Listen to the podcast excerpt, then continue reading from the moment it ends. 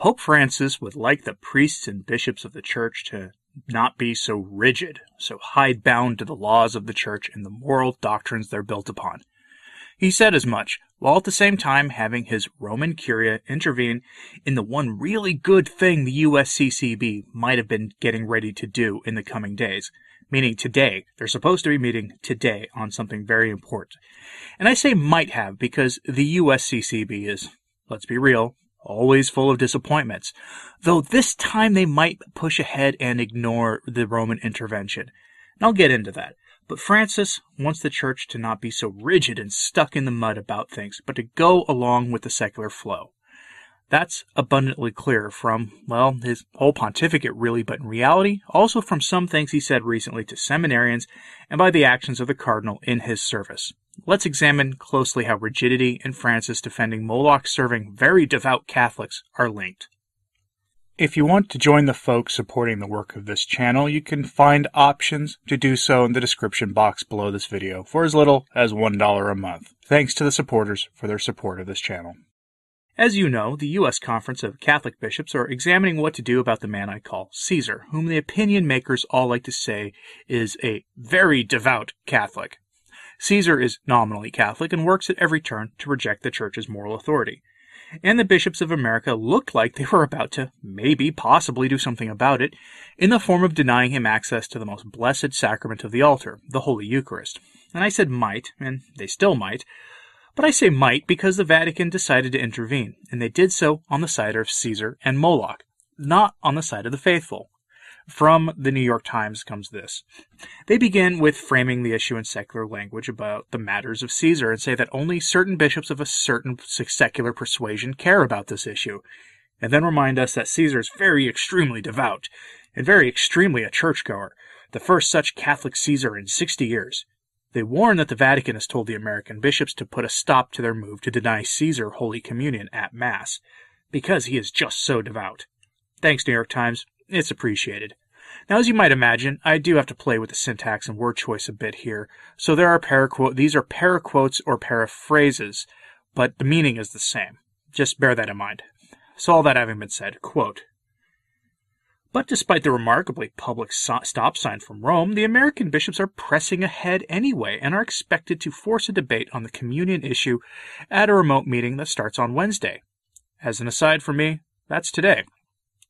The concern in the Vatican, said Ontario, Antonio Spadaro, a Jesuit priest and close ally of Francis, of course, is not to use access to the Eucharist as a secular weapon. Pope Francis, who has explicitly identified the United States as the source of opposition to his pontificate, preached this month that communion is not the reward of saints, but the bread of sinners. His top doctrinal official, Cardinal Luis Ladaria, wrote a letter to the American bishops warning them that the, this move could become a source of discord rather than unity within the episcopate and the larger church in the United States. The result is a rare open rift between Rome and the American church. Rare rift indeed. But yes, the Vatican did tell the bishops not to deny Holy Communion to notorious public sinners who are obviously standing against the Church's perennial teaching on one of the topics of our times. To put it mildly, the Vatican has endorsed sacrilegious communion for those that by their example will compel others to engage in both the sin in question and the sacrilege of illicit Holy Communion. And people wonder why I have such antipathy for the hierarchy these days. Now, this New York Times piece was quoted by a non Catholic self described Christian website whose name I won't say here because its name definitely includes certain buzzwords our hosts would find objectionable. But if you want to read it, you can you can since I have all my sources in today's show notes at returntotradition.org. That's the name of this website with a .org in it. Skip past the Patreon pop-up unless you want to support the work of this channel, but otherwise there is no paywall for my sources. Now, the following quote comes from that piece, and it's from an outlet that is very focused on the Moloch issue, we'll say. And it provides much needed context. And again, I had to play with the words used for the same reasons as before. Quote, Catholic leaders have been grappling with the issue for months, especially because Caesar persists in calling himself a devout Catholic while aggressively advocating for the making of ritual sacrifices to Moloch. At their June meeting this week, the U.S. bishops are scheduled to vote on a document from their Committee on Doctrine with the aim of clarifying the Church's stance on Moloch supporting public servants and communion. San Francisco Archbishop Salvatore Cordileone published a pastoral letter making the case that Caesar and Moloch serving servants should be denied communion. He said denying communion may be the only recourse a pastor has left if these figures refuse to listen to reason and obstinately persist in their sin. Cordileone's letter received praise from Archbishop Joseph Naumann, who chairs the U.S. Bishops' Committee on Rejecting Moloch, and others. Naumann agreed that Catholic public servants who advocate for Moloch worship are creating scandal by encouraging others to do evil, and semi quote. So, for once, the U.S. bishops seem to be on the right path. At least some of them, as I covered last week. There were about 67 or 70 or something like that of them, including several high ranking profile, high profile cardinals who were definitely with Rome on this issue. But don't hold your breath on this getting resolved properly because the USCCB never fails to disappoint in the most basic of things. This is where the Vatican stepped in though, and in this turn we turn to America Magazine, the Jesuit fish wrapper, which reminds us that Cardinal Ladaria from the Congregation for the Doctrine of the Faith sent a letter in early May to intervene. Quote, Cardinal Ladaria begins the letter by responding at length to Archbishop Gomez's request that the CDF make available a copy of a letter from then Cardinal Joseph Ratzinger to former Cardinal Theodore McCarrick in 2004 on the subject.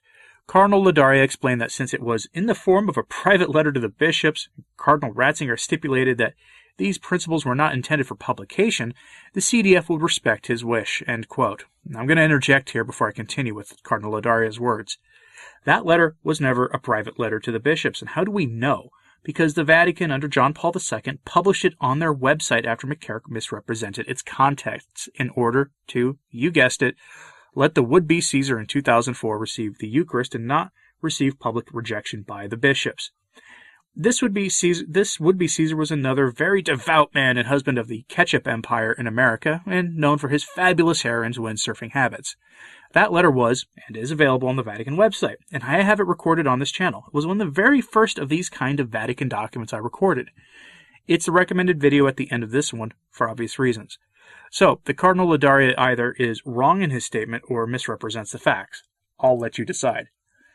But to continue, quote, in the letter from Cardinal Ladaria, a copy of which was seen by America, he recalls that the issue of a USCCB document on Catholic public servants and worthiness for reception of communion had been raised during the 2019-2020 ad limina visits of the U.S. bishops to Pope Francis. He said the CDF had then advised that dialogue among the bishops be undertaken to preserve the unity of the Episcopal Conference in the face of disagreements over this heady topic. Okay, so in other words, they fear that this will be the cause of schism with Rome. Remember that Francis has said that he believes schism between the Church in America and the Vatican was coming. And they make it sound like it'll be over this issue. Now, I'm going to take this opportunity to remind everyone that Caesar has given the Church in America enormous piles of silver coins. Some to do work that we can debate is appropriate for the Church to do in partnership with Caesar or not. Things that, according to some interpretations of the Beatitudes, are found in the Holy Gospel.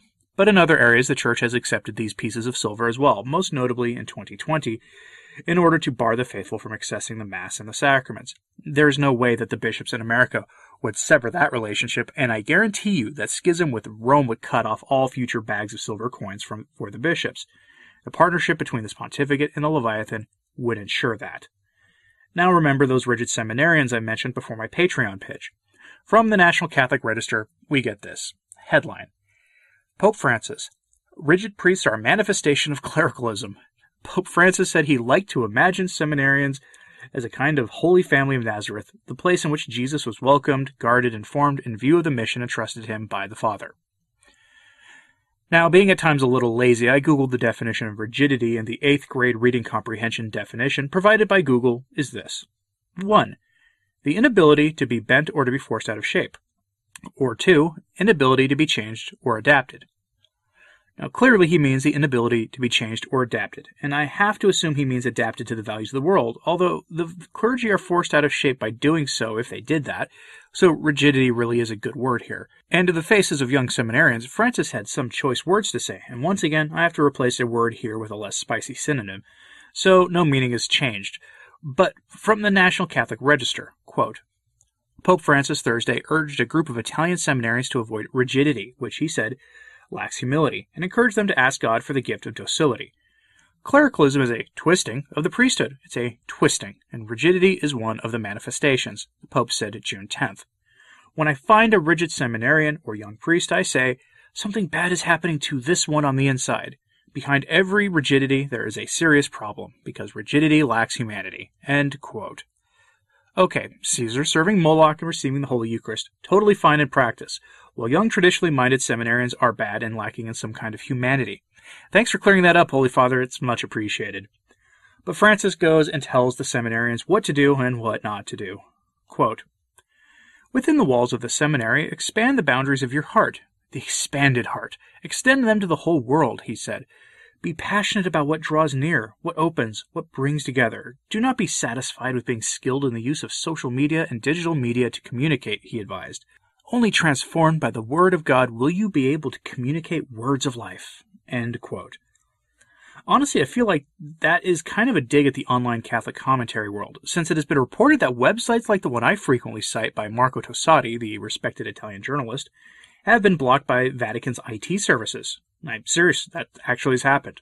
I may go into that more in the future, though to be clear, I don't mean that anyone in the Vatican or among the young seminarians is watching my channel. I have an ego, but not that big of an ego.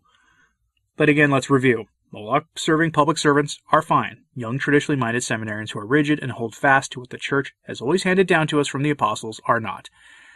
Think about that, and think about the implications of that all you want. Along those lines, let me know your thoughts on this in the comments, please. By some reports, the USCCB will ignore Cardinal Ladaria on this and forge ahead to have this much needed discussion. So pray that they actually find their spines and act accordingly to defend the integrity of the Eucharist, because the bishops certainly need your prayers and mine, and technically, as Catholics, it is our duty to pray for our bishops whether we like them or not. But in addition to commenting, like and subscribe and hit that bell if you haven't, so you don't miss anything. And uh, a special thank you to the patrons of this channel for making uh, this all possible. It is appreciated. As always, pray for the church. I'm Anthony Stine. Ave Maria.